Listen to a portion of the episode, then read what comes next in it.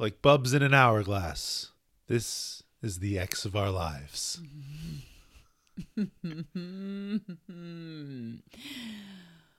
Welcome to the Ex-Wife Podcast. I'm Alicia. And I am Justin. Oh, you. A this... bub to remember. What? You channeling Mandy Moore? Oh, is this a walk to remember now? Could be. You know, it's all in the ether. Everything that's up there that's ever happened could come out at any moment. And I don't censor any of it except for bad words. Except for bad words. All right, well, we don't have many books to talk about today. We have... We got one book. Well, we... You got two scrollers and a book. All right.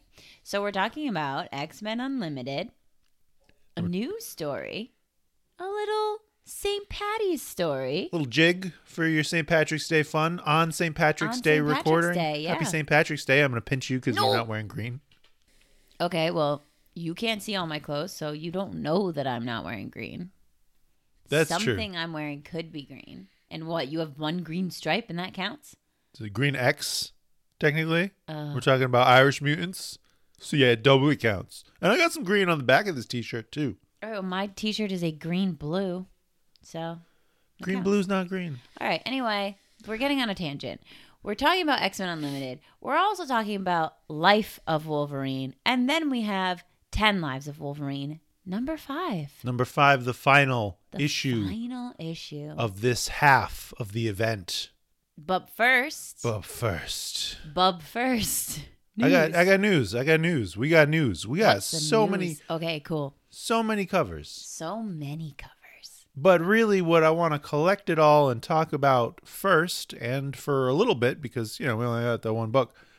The Hellfire Gala. The Hellfire Gala. It's coming. Officially announced with a variety of covers. It seems this year that the Hellfire Gala is primarily taking place in a one-shot issue. That it is not a full line-wide crossover every issue taking place at the gala. I assume other issues, other titles might reference it. Mm. But it's been announced that this is a seventy-two page... Hellfire Gala book. Yeah, yeah, yeah. Multiple artists. I was about to say, like, yeah, because it doesn't need to be like a giant event, even though it happens every year, but. Right. Honestly. Uh, seventy-two pages is pretty big. Yeah, but seventy-two pages, you think about the meat of the story that actually took place across how many different titles. Yeah. You could condense that into one one-shot and get close to that same amount. You know, there were a handful of issues that. This teased this thing that was revealed, or this saw this mm. thing, right? Yeah. You streamline it as one story, and then that's the big thing. And then you can ripple effect those bits to the other titles. Yeah, because I even saw, I think, like a couple of the covers listed non-X books. Like I think I yep. saw that one was an Iron Man cover or something like that. So yeah, the Avengers came to play. The Avengers are looking good this time. They're not wearing their superhero uniforms. They actually showed up. They know what's up. They they feel shame from last year's appearance. Jarvis was making fun of them last year. Sir, you can't be serious. I don't even know if Jarvis is still alive. I don't read I don't read Avengers. Get out of here. We got some questions though for the Hellfire oh, Gala. Questions. I put it out to the peeps. To the peeps. All right, hit me with them. What'd they think? Rufy O'Connor, Michael, he says, too soon. But I do think since it's nice and contained, it will probably be a great story. Agreed. That's kind of where I'm at. It does feel like, how did a year already go by? Because is it going to take place in June again? Yes. Okay. So it's because it's not June yet. So. Right, right, right. They're soliciting June. It's March. But it still feels like, what? That was a whole year? Right.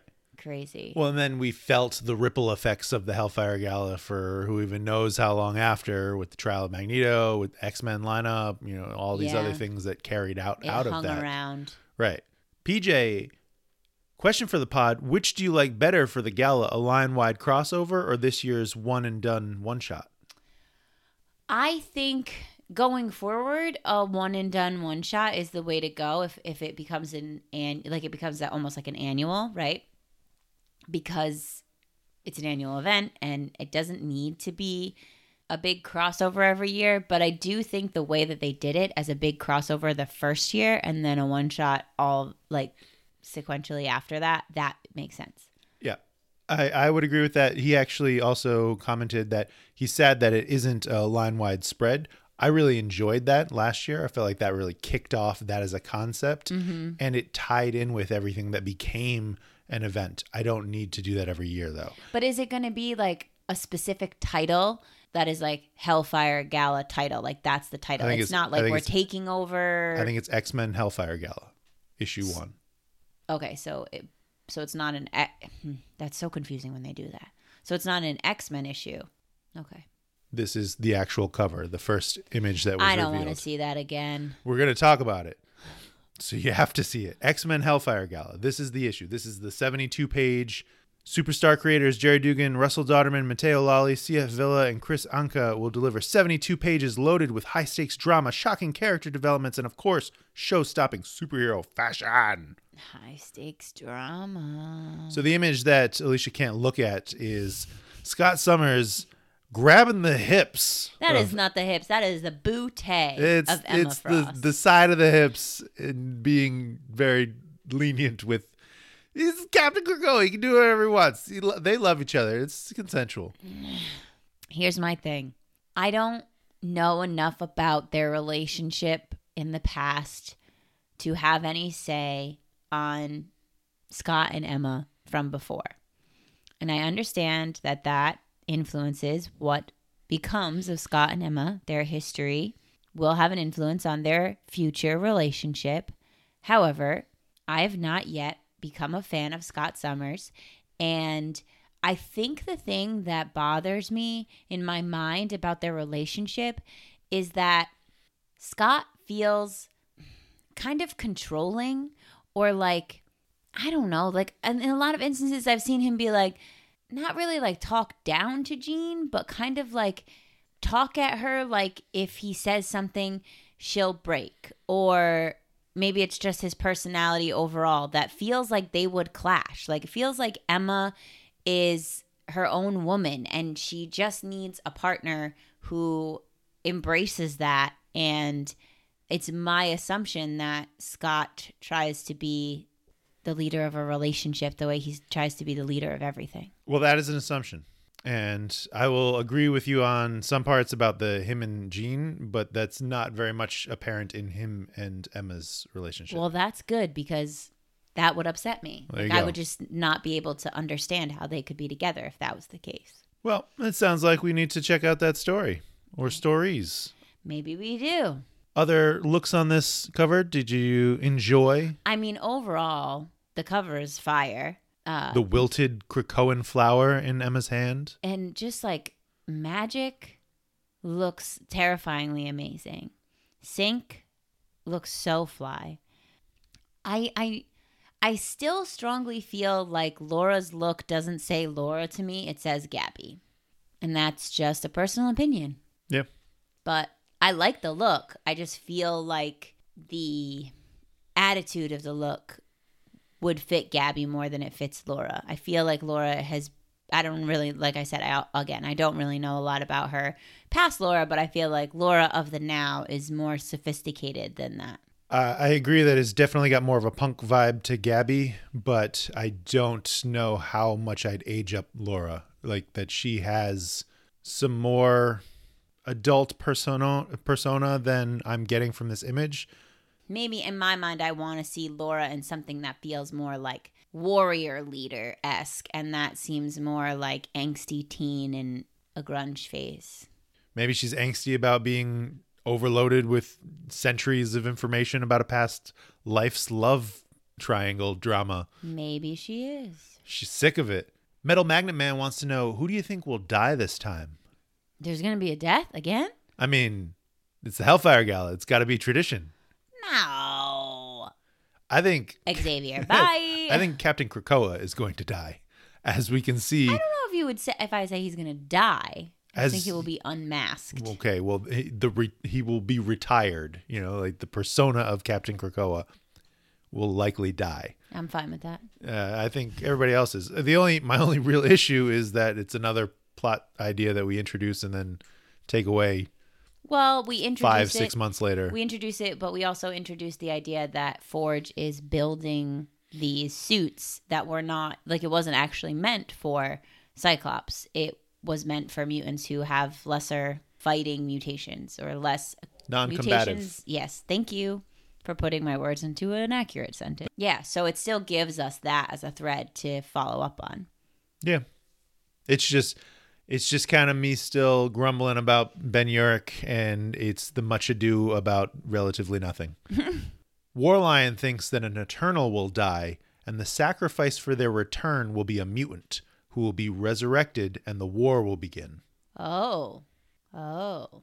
Are the Eternals invited? I'm not sure. There's a lot going on with Judgment Day. There, there's this one cover. It's the Avengers watching the Eternals watching the X-Men. And it says, Judgment is coming. Oh, good gravy. Eve if of there, Judgment. If there is a place to, you know, kick off a new story thread or kick off the war, the Hellfire Gala seems to be the place for those types of things to happen. So, And, and honestly, I say it a little bit later here, but it seems like the Hellfire Gala is being used to kick off into Judgment Day. And that will be the event that takes over more books. I'm not even entirely sure about how many more books. I'm not mad about that. It gives the gala its time and has a clear next thread that it builds to. Mm-hmm. It's unclear how many of the X titles are going into Judgment Day, but I think it'll definitely be Immortal X-Men and X-Men, which also seem to be the ones most closely tied to the Hellfire Gala, which makes sense. Mm-hmm. If you build that thread through and then kick off into the big mega event that everybody's working on. What characters do you hope to join the X-Men lineup from House of Magnus? Mm, what characters do I hope? Well, Monet. You want Monet to win, right? Yeah, that's who we voted for. Yep. Um, who else do I want to join the X-Men lineup? Put Jubilee on there. Give her something to do. Or Dazzler. I'd say Dazzler more than Jubilee. I just feel bad because I feel like Jubilee didn't really do anything in Excalibur. Who did? Hmm. I don't know. Who who do you want to see on there? I think any of the new New Mutants are too new, but maybe like Danny Moonstar. Yeah. I like the idea of magic being on mm-hmm. the X-Men. I think that's awesome. The Daily Ilyana wanted to know if we thought that that meant if Emma and Ilyana are joining the X-Men because they're on the cover with three X-Men members. Ooh. Ooh. I'm not sure if that'll happen with Emma just because of Immortal X-Men. Yeah. That being her main focus. But I wouldn't be surprised. I mean, Ilyana seems very integral to Vita's New Mutants story, so I'm not sure if that'll happen. Yeah, maybe they are on the cover because they all are like the heads of their different books slash organizations or factions, and that's like Hellfire Gala royalty. Mm. I'd like to see. I could. I could vote for Vulcan. Ooh, Vulcan. Where's he even been? Angry and fiery in space. Yeah, he's going to X-Men Red, so that's not going to happen. Mm-hmm. But I could also see Gambit do it. Yeah, Gambit, give him something to do, baby. Give him something to do. Isn't he going to be in Knights of X, though? Yep. We'll see for how long, because that's being billed as a five-issue mini. Oh. Which I was unsure of. House of Magnus also asks, is there anyone you want to leave? And is there anyone you want to stay on the team? So the current team now, is there anyone on that roster that you want to see booted off? I don't think so. If Gambit doesn't join, I'd say take Rogue off. As much as I love Rogue, she's done literally no things the entire time, except for that last issue with Gambit talking to Destiny, which was very, very tangentially related to their X-Men plots. So take her off and do what with her? I don't know. Rogue and Gambit do their own thing. Give them their own book. Yeah, I'll buy it. You know people would buy that. Yeah, that would be a pretty cool book. Those two characters would sell. You do it with Mystique and Destiny making guest appearances. Someone said that a, a little while ago. Make like a family drama of the four of them. I would buy that right now. Are you kidding me? It would be cool to have a book where like Rogue and Gambit do like undercover missions for the X-Men. Yeah. And then Mystique and Destiny make occasional appearances when they need like Destiny's powers and or Mystique's shape-shifting ability to get into a place or something. Mm, yeah. I want Sync to stay. I yes. feel like he's been doing great things. I feel like if they were to, they're, I don't think they will, but if they were for some reason to have Scott leave, Sync would be the next leader of the team. He's it kind definitely, of seems like they're priming him for that. He's definitely being billed to that. I'm not sure that Scott would leave now, but right. I think that that's definitely the the short-term trajectory, maybe mm-hmm. for a year three where Sync takes over his own squad. I kind of want to put Thunderbird on there just because, you know, yeah. if, if we're saying F off to Resurrections and, and you know, Cyclops right, is here. Right, we're revealing it. Might right. as well. Might as well. Oh, yeah. And that guy that we made more memorials to because he died too long ago. He's he's here now. He's here. He's here. Harry Leland's here, too. No, I don't want no, him on the team. We do not care about put Harry. Apocalypse on the team. Yikes. Give me Apocalypse. I do not think that will go over well. Mike's Marvel Toy Photography says, too soon. Love the gala designs, but I don't want to move on from this X-Men team yet. Mm. It's it's a lot of what I've been feeling, too. It just feels like we just got this team. Yeah, if you think about it in the number of issues and like where the team has progressed. That's why I kind of feel like if they're just adding to the team, that doesn't bother me. Because it's just like, okay, the team itself is getting, you know, we've already split them up into two groups, one in space, one in New York. So they just need more resources to be able to do what they're doing.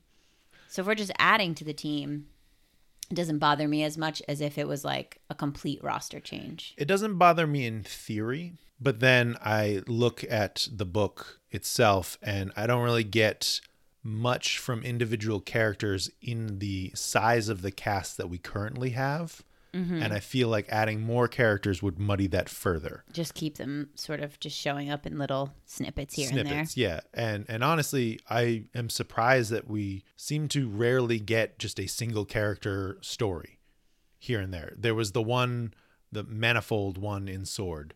And, you know, Betsy's had her her day, you know. I just feel like those are some of my favorite issues. A one character story doing something that is, you know, not necessarily explicitly relevant to the main arc, but goes on a little development issue. Yeah, but we have had like snippets of those kind of stories. Snippets. It's not enough for me, is what I'm saying. Pastry Jordan says sequels rarely live up to the original. Shrug emoji. Yeah, I yeah. mean, that is true.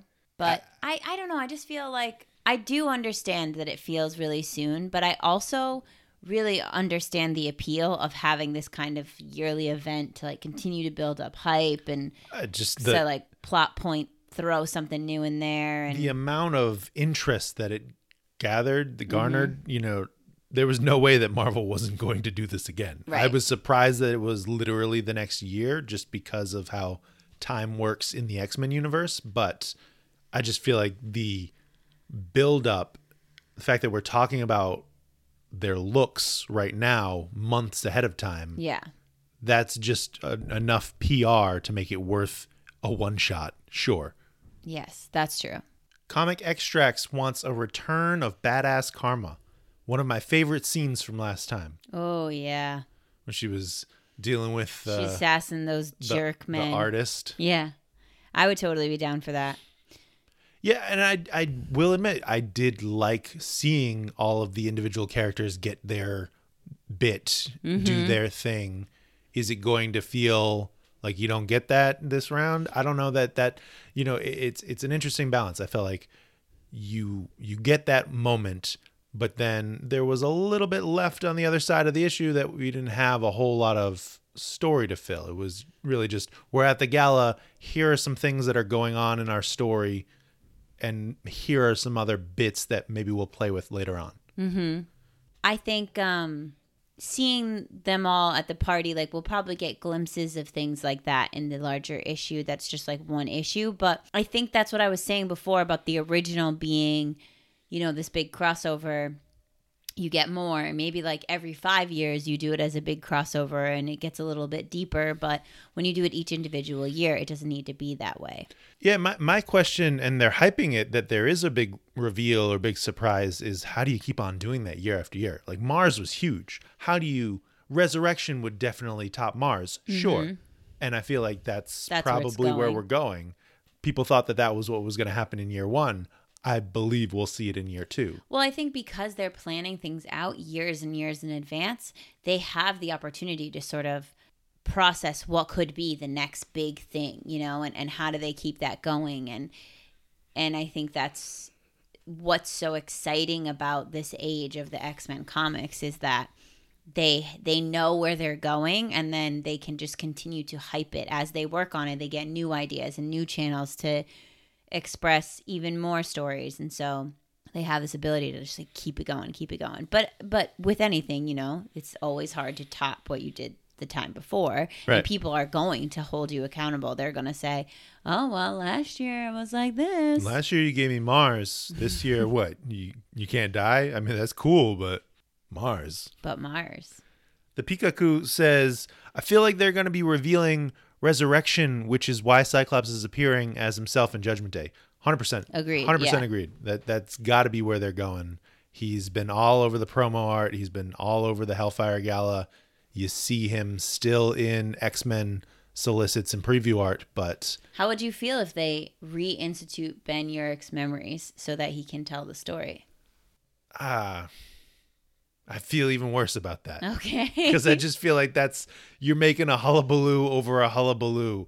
And then we're, what? Like, we just can't win with you, huh? I, it's just stop jerking me around, you know? If you're going to go down that road, go down that road. And then figure it out once you get there.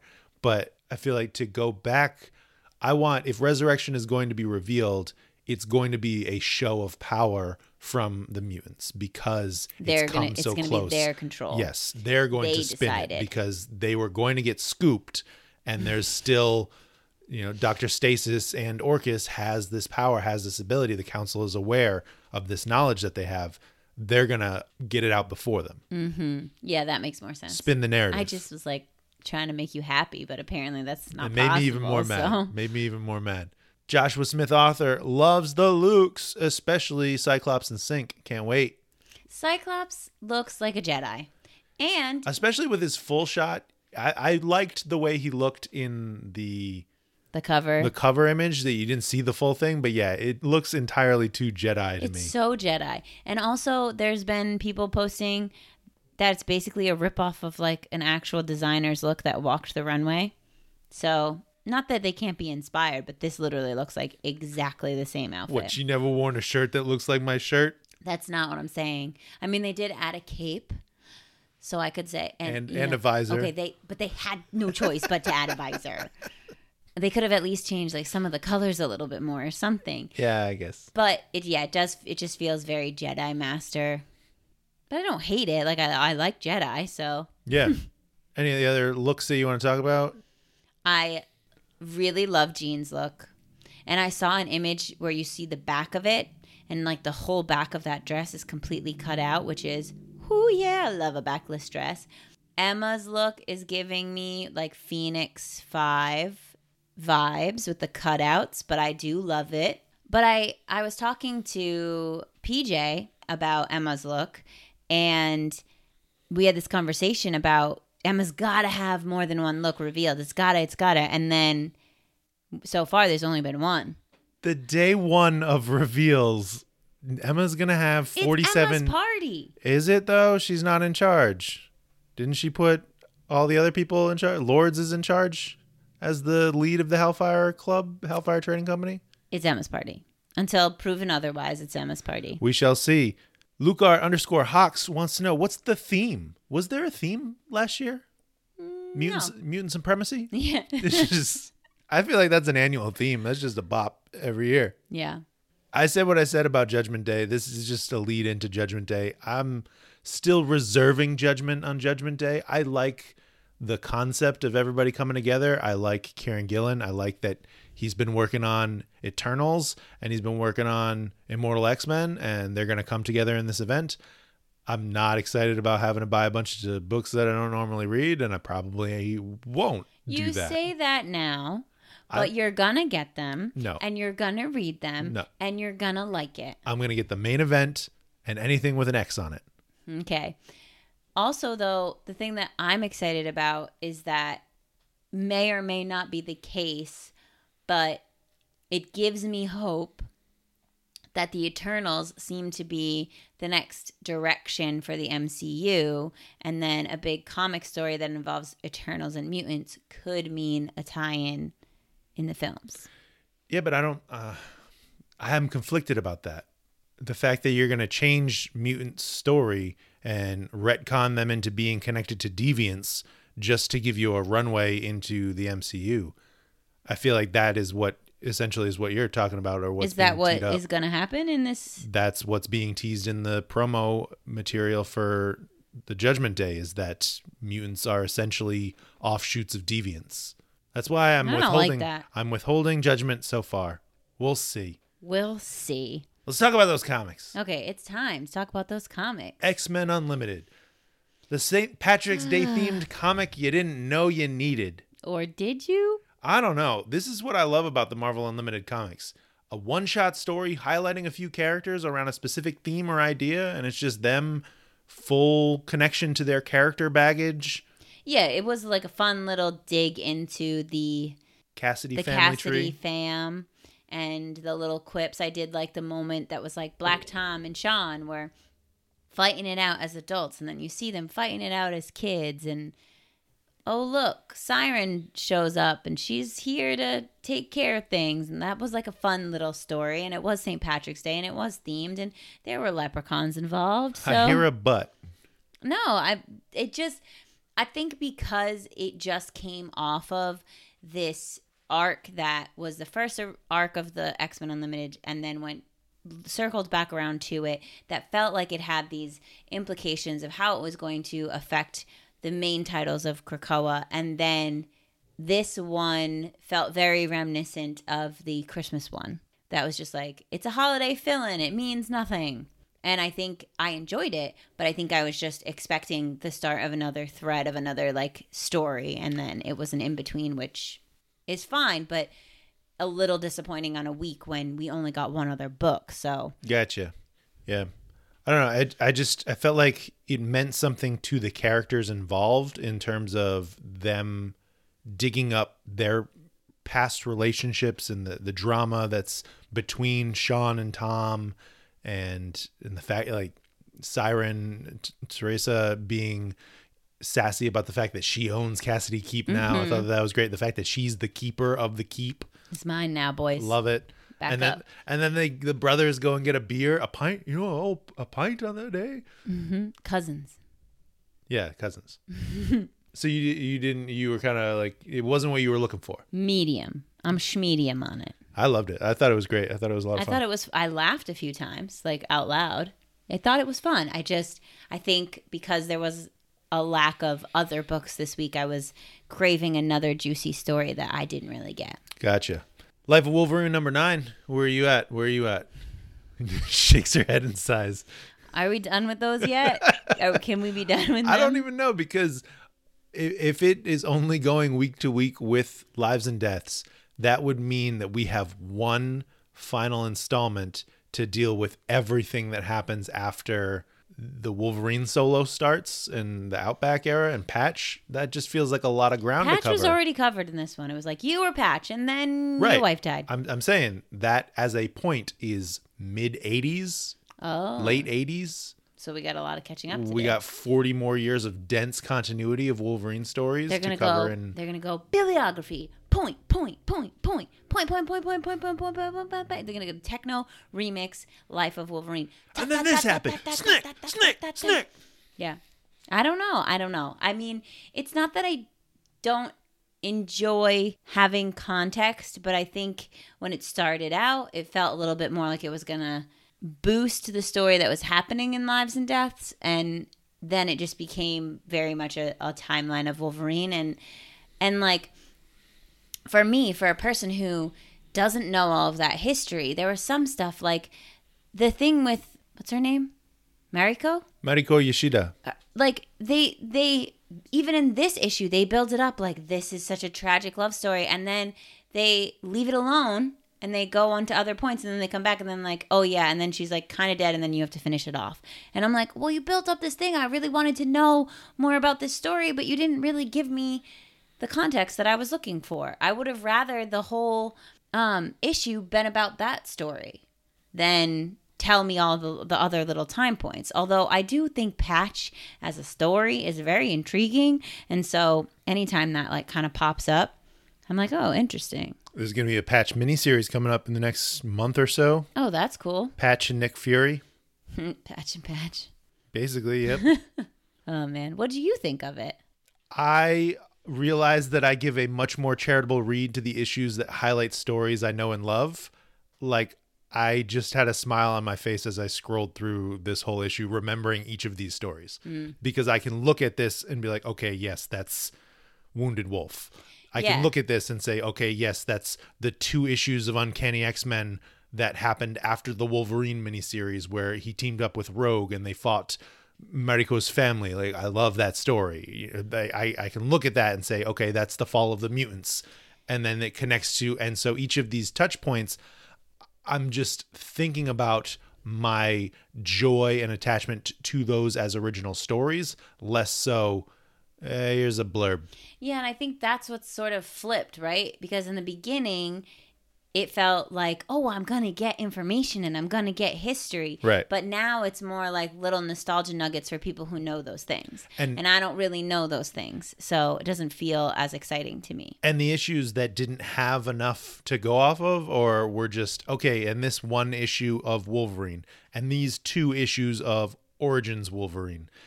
That I started to get a little lost in because I'm not as seeped in the mm-hmm. haphazard continuity of his life because it is crazy. Yeah. This issue is literally just a section of the Claremont run. These are the adventures that Wolverine went on in those five to ten years. Well, speaking of Wolverine. Oh, is it time? I think it is.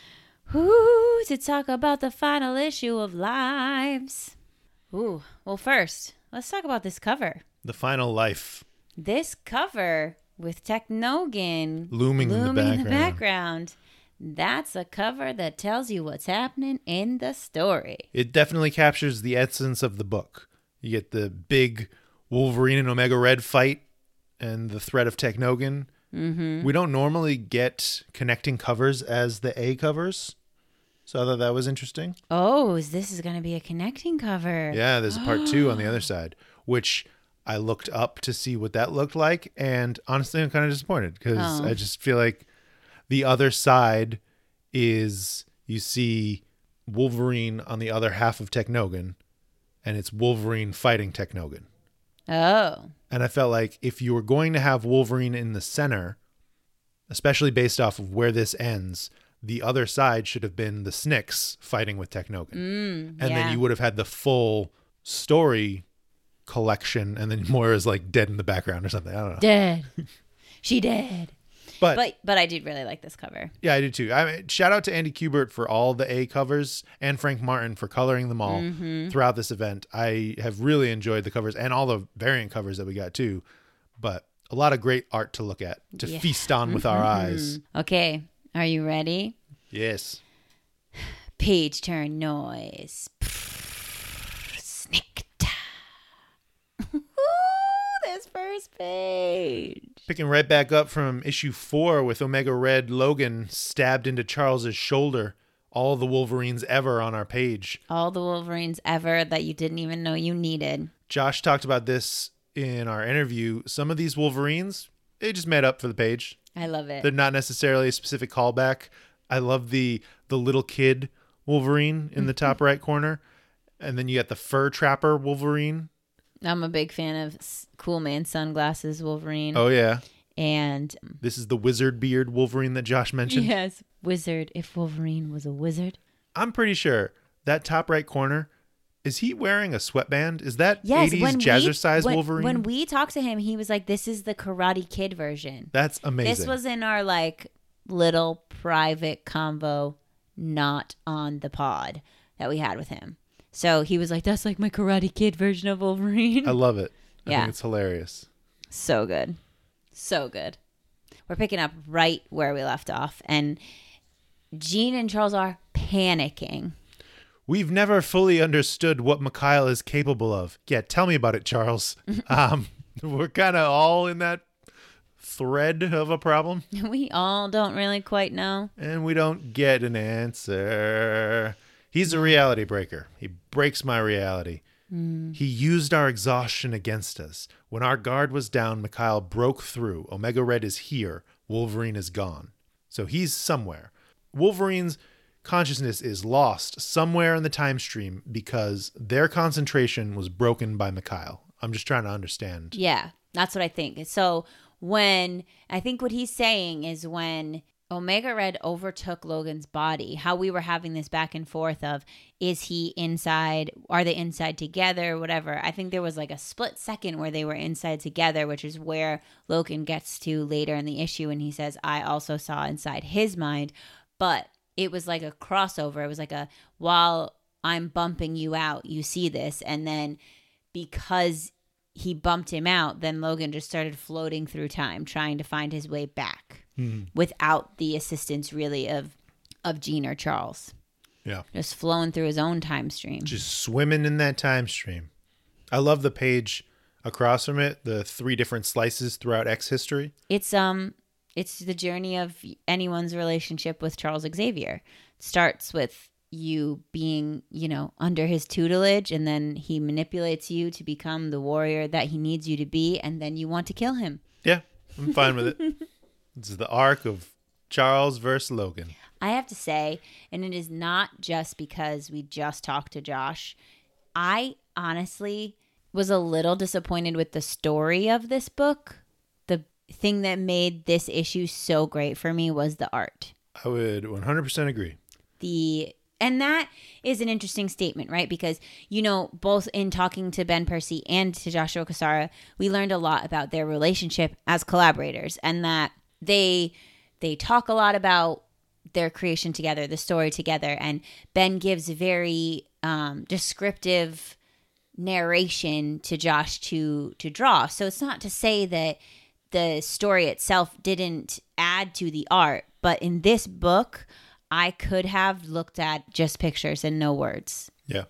And I think, you know, that's a testament to the detail that is put into it and the different kinds of layouts that were used and, and the tiny little pictures into the bigger pictures. And I mean, I'll say it up front. I was disappointed in this as an ending for this series just because I felt like a lot was left on the table. A lot was mm. left unanswered, and a lot was just kind of quickly dealt with because of limited pages, because of just, yeah, it, it did not feel as though, I mean, and we'll get into it as we continue to go, but what you're saying, this felt like a continuation to issue four. This did not feel like an end to the mm. event as a whole.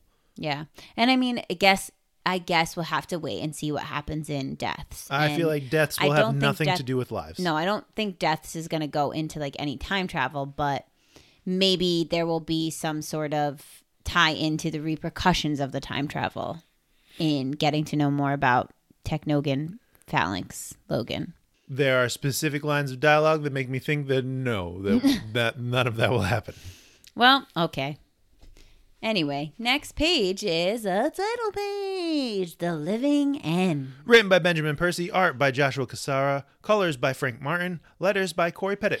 V C's Corey Pettit. We have our, our title boxes for the last time, our, our little clips into the lives. I actually have a question for you while we're looking at these little clips into the lives. Do you think the way that you and I dove into the specificity of each timeline and what it all means and how it all connects and, and the fact that we dug so deep into the ones that we were given, do you think that's factoring into our disappointment with not getting as much out of the others? Like, do you, do you think we kind of set ourselves up? We WandaVisioned ourselves a little. Maybe a little. I feel like I went in with no slash very low slash just open expectations. Mm-hmm. And I really enjoyed the beginning and just the concept of everything. It's just... in the end, it feels as though it didn't really mean anything. Mm. You know, it just feels like it didn't have any larger effect. It didn't change much of anything other than Omega Red and Mikhail's relationship. It really was just kind of like a jaunt through the highlights of Wolverine and Which in itself is cool. And so that's what I'm sort of saying. Like, did we set ourselves up for like a higher expectation in that the overall event has an effect on Krakoa, but the lives part of it was more just this really cool journey to explore all these different versions of Wolverine? I don't put that entirely on us. I put that a little bit on this being an event. Mm-hmm. If this was a five-issue story in Wolverine, I don't think I would feel the way that I feel. Mm. Because the fact that you're canceling all the other books, the fact that you're centering this as a week-to-week story, I feel as though that signals, hey, this is going to say something big about the Krakoan era. This is going to have lasting ramifications going forward. We don't know. It right. might still. Right. I still think there's value in what Logan has been doing through the time and how that's impacting Destiny's read on the future. Yep. I still think that's possible. I think that definitely will tie into deaths. I don't think that there's this huge discrepancy of quality between lives and deaths. I think they're both telling an interesting story. It's just they're very independent, interesting stories. And mm-hmm. I thought that they would be a little bit more integrated. And that might just be how compared to House of X and Powers of Ten it was and how intertwined those two stories were. Mm. I don't know. So I... I put a little bit of the expectation hype on myself. I put a little bit on the editors, and I just, and, and the line, you know, that mm-hmm. this was built to be something that I thought was going to be a little bit bigger. It felt big going through it. It did. Yeah. It felt huge and it was awesome and I enjoyed it.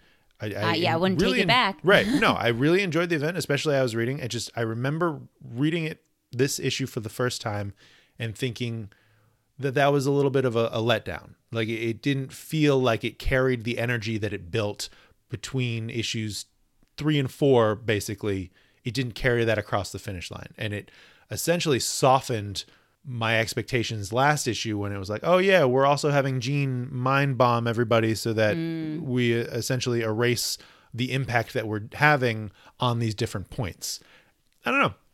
And, and it might've been just the fact that you signal Inferno and what that does to time travel, what that means to lifelines and life events, and then you immediately follow it up with a story that is taking place throughout time. Mm-hmm. I'm going to draw those conclusions. I'm yeah. going to expect that that's going to have, you now have a ten-issue story or even just a five-issue story about those types of ramifications. Yeah. Well, maybe our minds will be blown in, in deaths, or maybe they won't be, but I don't regret having read this. I still enjoyed it, but I just think I was expecting a I think I was expecting the ending to have more of an impact than just, okay, you're back, but now you have to fight yourself. Exactly. Right. I just felt like there would be something that is impacted outside of Wolverine's life and or experience in this mm-hmm. journey. Yeah. Right. There was no larger consequence that we know of at this time. But maybe, and I'm sorry that I asked this question yep. now, but I just have to say this before, and then we'll get right back into the issue because I don't want to lose this thought. Maybe this is going to somehow tie into the comment that was made in Deaths about Laura and how she is the Wolverine. Like maybe all of this fatigue and this constant feeling of being used as a pawn and this I, I'm always being tasked to do somebody else's mission, and then he comes back and he's feeling that so much, and then they're like, no, no, no, but you still can't rest. Maybe Logan is going to be like, I need a minute, and do one of his like, I'm going to get on my motorcycle and go away for a little while, and maybe that's the ramification that happens. But I just, I still, that's a Logan ramification, right? That's a, right. that's a ramification on Logan's story that is not impacting anything outside of his modus operandi, right? You know, that it's is difficult when Logan is somewhat the center of the X universe. Right. And, and he's not going to leave because he's a starring character in X-Force. You know, he will still have Wolverine adventures, mm-hmm. but he's still very much so an X-Force bruiser. Yeah, that's true. All right. Sorry about my tangent. Join my X-Men, nineteen hundreds edition. I actually really love this relationship. I did too. This was nice. I wasn't expecting to see these two characters again. No. I wasn't expecting to have this interaction. So Logan drives home the idea of himself not having a place that he's ever considered his home, especially as a young man, and his constant inconsistencies that he insists that he's a loner. Yep. And I'm just trying to party, man. I'm not your son. Let me be.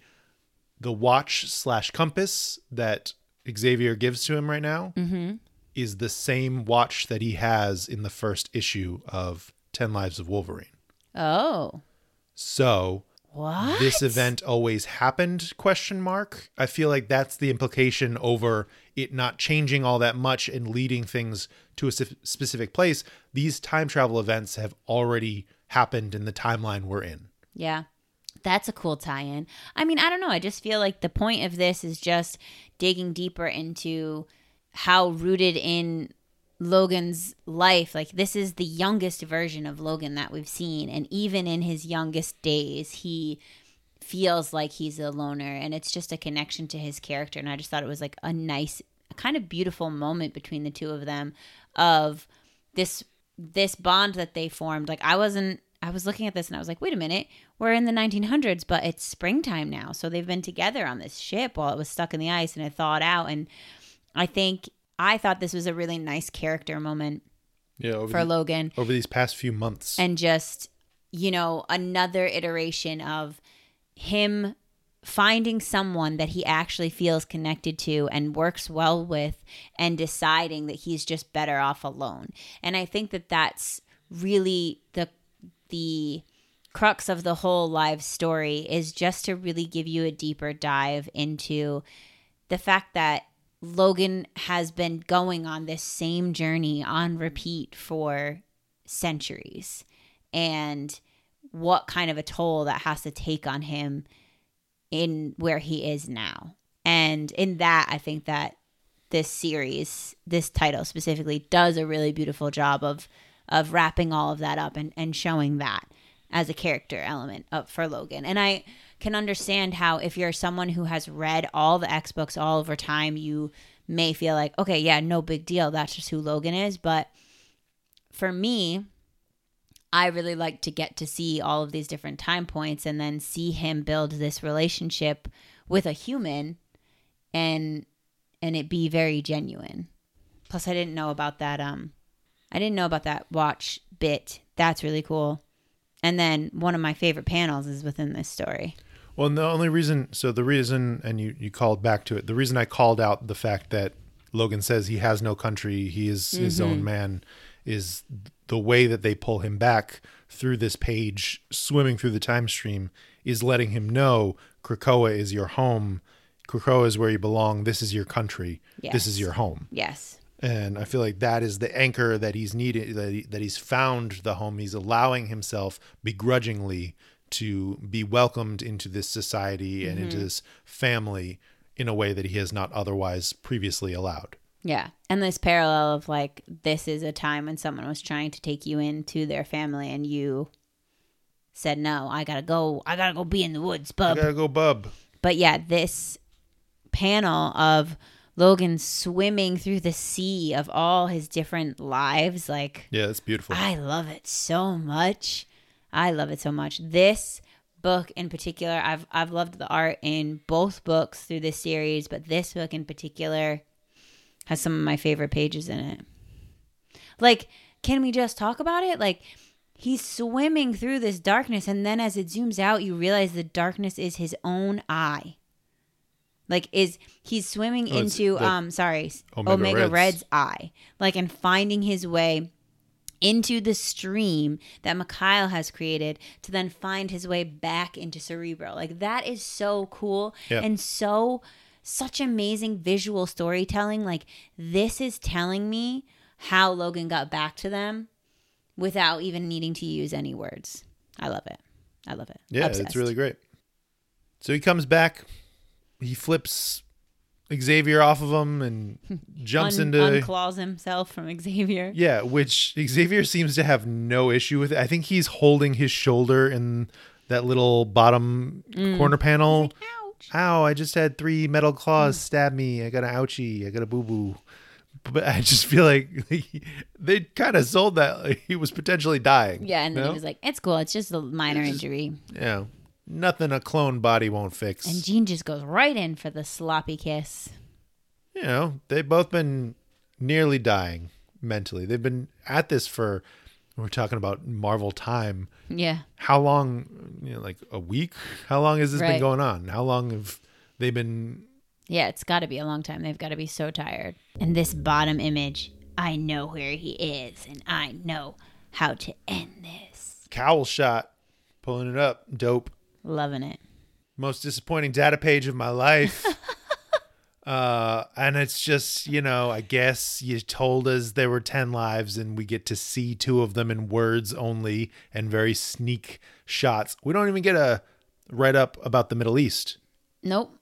Life nine. I wonder if it just was like there's just not enough space in the book. That's what Josh was saying stuff, is that yeah. they had grander ideas. They had more places that they want to visit. It's just they didn't you have gotta the runway. Edit it. Right. You, you have edit to edit it down. It's got to be in so many issues that work. But sadness fell over me because good gravy, I just want to see a cowboy Logan. Yeah, the American West, just the look of it was great and I wanted more of it. I wanted more. Josh, can you just make some pages of it and just post them so we can see what was it gonna look like? We get the Russian fallout. You failed. Oh my God, Mikhail, you're stuff. So mean. Yeah, you know, he's a Russian dictator. I'm not, it's, it's not me. Clearly it's you. I keep giving you chances and you just keep messing up. And the worst breakup ever. Omega Red's like, okay, bro, but like, we did you this. You literally stabbed me with a sword. Like, I just came over. And I just laid here. You're the reality manipulator. You didn't do it properly. How dare you blame me? And Mikhail's like, well, you know, I'm just going to leave you in your snow dungeon. Bye. Yeah, whatever. I'm not waiting around until Wolverine arrives. This partnership that formed through this event has now dissolved. And like, we're P S you're still going to have this little Cerebro hole in your chest for right now. Bye. Still got questions about that. Who are these little, who are these thugs? Who's this army he's got going here? This is the Xeno-modified soldiers uh, oh, where no. they were fighting that bear, that one issue. Oh, yeah. Detachable hand and oh, bone yeah. daggers. Close up in your little snow globe. See you never. Yeah, because I'm not sticking around for this guy showing up with Gateway I love at his it. side. I kind of like that. That's who just brings him through. Right. And then we get all the amazingness this that is, a, is this fight. This was a great action sequence, spanning over the next handful of pages and spread throughout all ten of our time points. I even went through and, and we get one at least of each of the shots. We have the birth of X, Granddad X, we got the rom-com, we got Team X, we got the Wild Wild X. Venogan. Venogan, yeah. With the Middle East, World War One France, World War Two Japan. So I will say, in that aspect, thank you for at least finding a way to show us visually each time point, yeah. even if we didn't get to dig into it. Yeah. But these, these, all of these action sequences, just like, whoo, whoo, ha, smash, ching, chang, bang, boom. I love it. I'm here for it.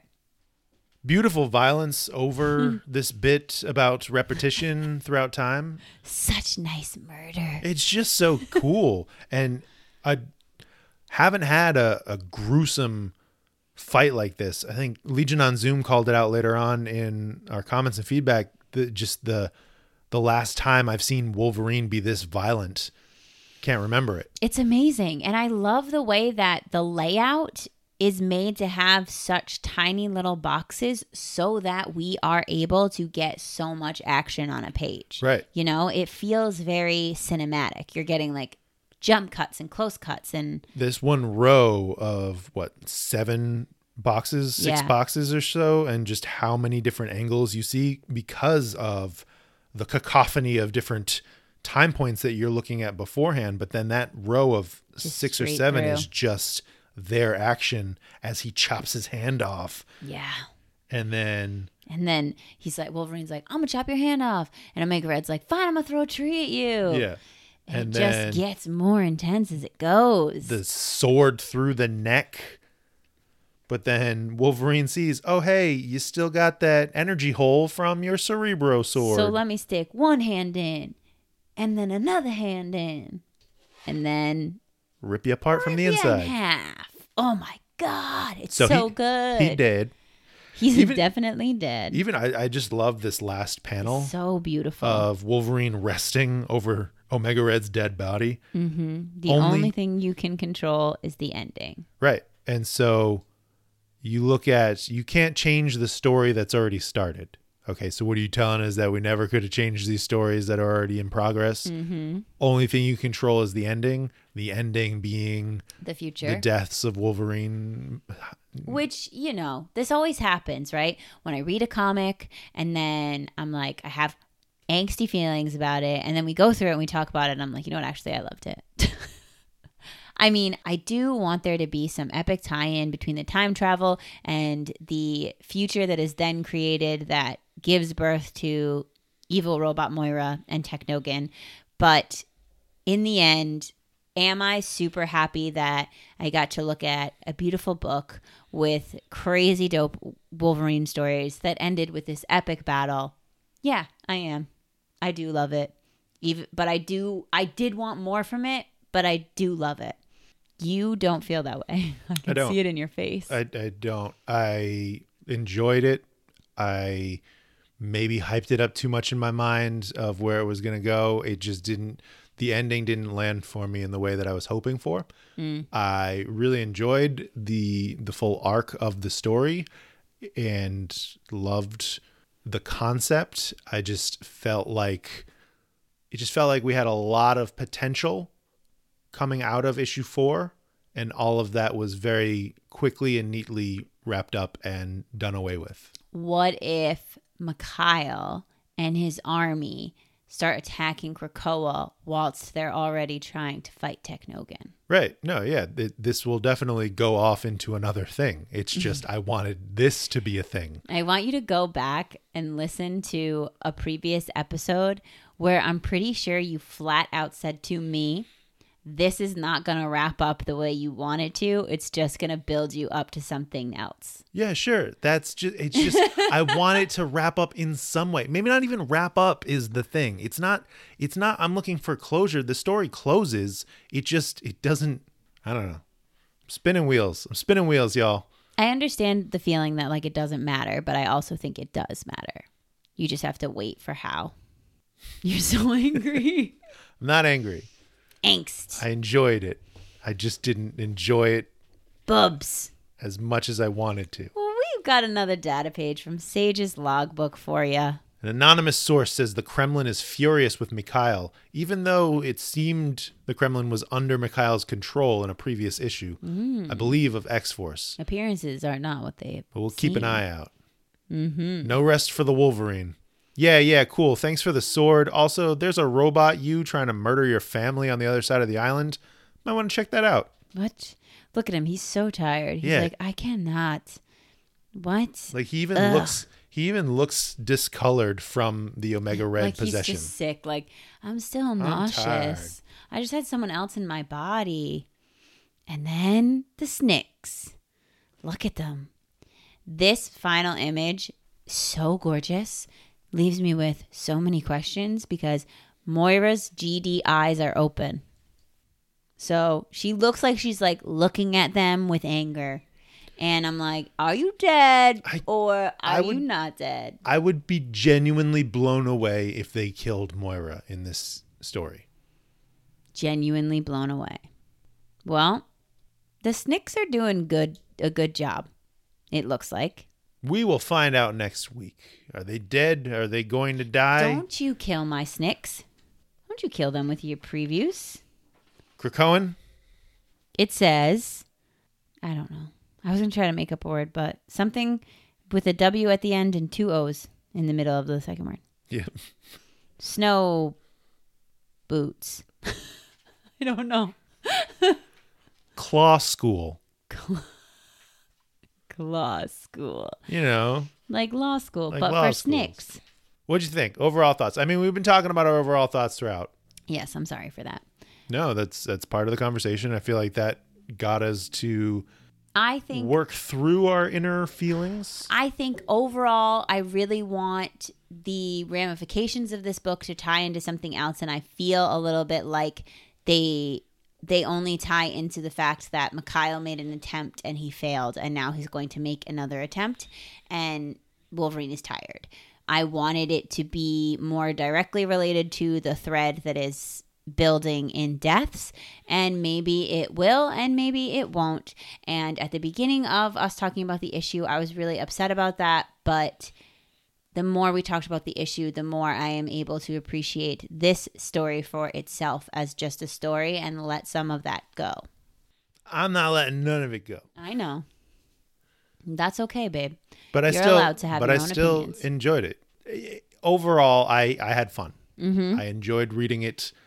I liked where they went. The action was dope. It had a story. The concept of all the different Wolverines, getting to see all the versions, each individual like there's, crazy fight was awesome. There's nothing that you're going to say that's going to make me feel better about how it ended. Okay. Because I just feel disappointed in how it ended. And I say that still as a fan of it as a story. And still as a fan of the Wolverine series. You know, someone, Street Rocker Comics said, it ruled, the art shined in Ten Lives of Wolverine. It's been the right amount of action and lore. It's been way better than the solo Wolverine book. And I thought, yeah, you know, there were a couple of arcs in the solo Wolverine book that I really liked. This felt like a high stakes, mm-hmm. rockin' five issue arc of the Wolverine story. Agreed. And then Professor X was there, and Jean yeah, was there. Yeah, he and, Professor and, X go away. You know, it just, I don't know. I think, you know what else I realized when I was, or thought, when I was reading this issue? In the very beginning, is it addressed how Xavier and Jean know what it is? It's because I was reading the title page blurb, which I know you don't read. I did. You did. Okay. So where it says, Omega Red, uh, Mikhail Rasputin sent Omega Red through time to threaten the life of Charles Xavier, possessing the bodies of innocent bystanders as he hops time periods. But how did the two of them know that that was happening in order to, like... Because they, did... they monitor for the time stream threats. Right, but like, in the amount of time that Mikhail stabs Omega Red and starts sending him back in time to kill Charles Xavier, they get themselves a... Um, they get Wolverine. They come up with this plan. They get him in a Wolver- in a in a Cerebro helmet, and boom, there they go. Like the, how'd they do that? That's the logic that you're gonna nitpick at. I'm just. It's just one of many. Yeah. I don't know how much you have left to say, and sounds like band practice is starting. So I don't know if you guys can hear that, but if you do, then that's just gonna happen for the rest of the episode. Sorry.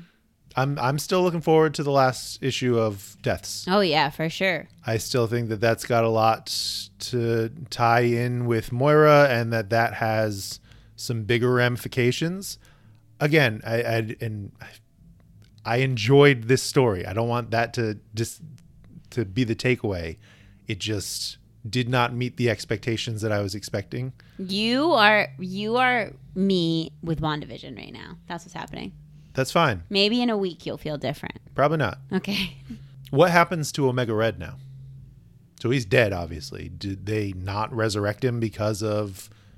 I think they don't. I think he made his choice. Did he, though? Because he made his choice in reaction to the information that was from Beast's manipulations, right? So he only did that because he found out he was a secret sleeper agent. He was on an X-Force mission beforehand. Yeah, okay, so what? So Wolverine stabbed... Oh, well, maybe that's why they're like, the only thing you can do is change the ending. So now they're going to take Omega Red's body back, and then they're going to resurrect him, but they're going to resurrect him the right way this time, and then now he knows all of Mikhail's secrets, so he's on Team Krakoa now. I, I would be okay with that. I'm interested to see what else Omega Red can do. I, I don't think I want him as a good guy. It's just not who I think of when I think of Omega Red. But like if he was on Team Krakoa as like the sneaky assassin, you know, he does Krakoa's dirty work. You wouldn't like that? I just don't trust him. I just don't trust him long term for that but role. That's what makes it exciting. Yeah, it just makes it short-sighted. You know, I, I like it as a reader. I don't like it as... if I'm putting myself in the shoes of... Well, you are a reader. All right. Well, I put myself in the story. And if I'm leading Krakoa, I would not want that man on my murder squad. Well, I want him on the murder squad. um, any life that you wanted more from? American West. I wanted it so bad. Uh, really, that's it. American West. I just really wanted to see it.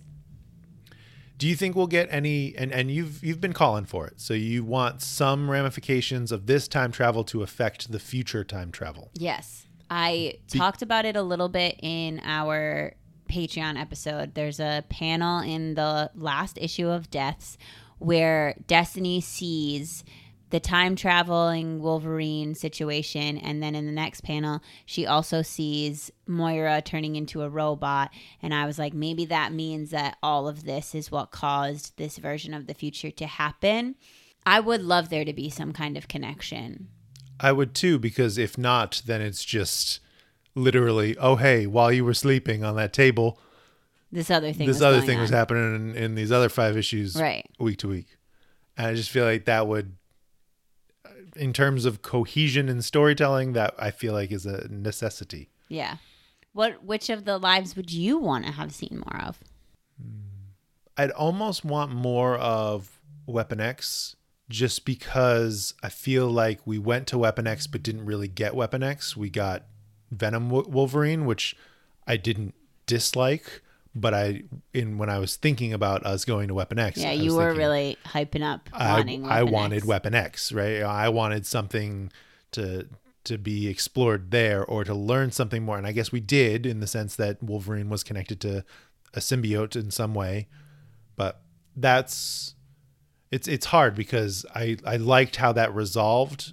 It's just not what I was looking mm. for. Yeah. So I asked for general reactions from people. Yeah. Car Crash Kalos said, eh, eh. about the ending. Oh, man. Uh, P J said, mm-hmm. did we really need it? Did anything really change? That's the All hard right. question. I, I get it. Like, I get it. Nothing I'm not, really changed. I'm I not totally, trying to. No, no, no, no. I'm I not just, trying to convince you any one, one way. No, I'm just, no, I know that. I, I, I finished reading the book and I felt exactly the same way as everyone else. I, I, I felt that. I felt, okay, so there were no ramifications. Of, there was no aftermath of this, no fallout of this, other than Mikhail's coming for us, but we already knew that, right? So I hear you I hear you all loud and clear, but I am choosing to let that go. That's fine, because I really enjoyed the mini stories and I really enjoyed the art, and I would, now knowing what I got visually and just like excitement wise from this experience, I wouldn't want to have lost that. I wouldn't want to have not experienced it. Right, right. And that's what I was trying to say. Like, I enjoyed this as a story. I enjoyed it less as a story in relation to the rest of Krakoa. Yes, heard, understood. Like, this as just five issue Wolverine adventure was fun. It was cool. It was different. Great nostalgia. Great different takes on Wolverine. Cool fight between Sabretooth and Omega Wolverine, and just everything that that introduced, all the cool visuals, mm-hmm. cool concepts too. It's just wasn't what I was expecting in its relationship to the Krakoan era. Mm-hmm. And I feel like that's where the disappointment comes from. That's the questions of changing anything. As a story in its own right, it's fine. You know, it, big picture, comics don't really change much, mm-hmm. right? You have those key points. House of X and Powers of ten changed a lot of things. Yep. Changed a lot of things to then create a status quo from, mm-hmm. to then not really change for a very long time, right? So the next big change, sure, yeah, Araco coming, but that was not really a change in the status quo for everybody else. I'd say Inferno changed things at the core of the Krakoan era, and now we're not going to see another big change right after. So I, I guess I should have held on to those expectations, but mm-hmm. it just, the way that it's set up in connection to Destiny of X, and maybe it's still there maybe it's still there that that whatever's going on with Destiny, because she seems like the central point between Logan going one way and Logan going the other way, yeah. who has connection to Moira, who has connection to other things. Don't give up hope until after next week's issue. I'm gonna give it two weeks, because I I have some hopes for Immortal X-Men. Okay, but I, I'm, I'm not like any any distaste or any feelings of disappointment are not making me no longer want to read comics. Oh no, of course right? not. So it's it's in no way like, oh wow, this is the worst Wolverine story that I've ever read. No, it definitely wasn't. Was it the best? No. Was it the greatest Wolverine story of all Ooh. time? I don't know about that. Uh, you know, it, of all time. You, Not uh, of all time. You don't. It That's doesn't, what. It means nothing though. You just. That's what it was meant to be. Yeah, do. I just feel like that's putting on big shoes. Okay. Well, what else? What else did the people say? We got any other reactions? Lucar underscore Hawks said good, but the whole Logan and Jean thing, vomit emoji. hey. Vomit emoji. And then we had two. We had two reactions to the story as a whole.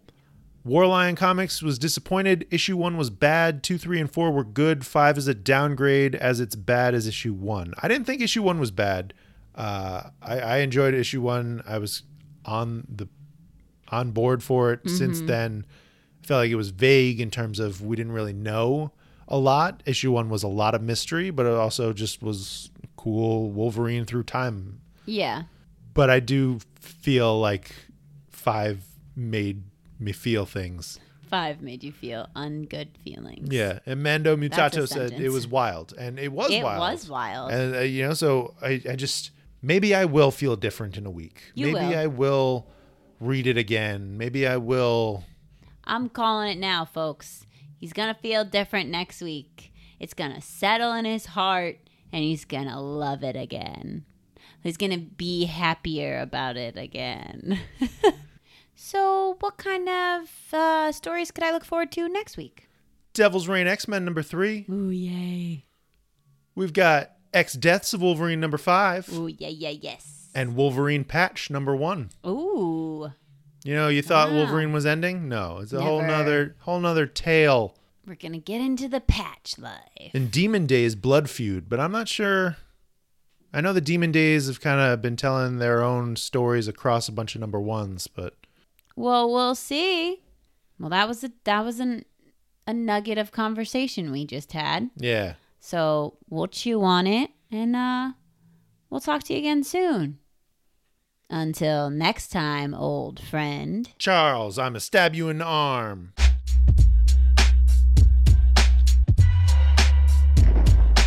Thanks so much for joining us today on the Ex-Wife Podcast. Be sure to leave us a review and tell your friends. The Ex-Wife Podcast is produced in Providence, Rhode Island by Alicia and Justin. Our music is by Quan.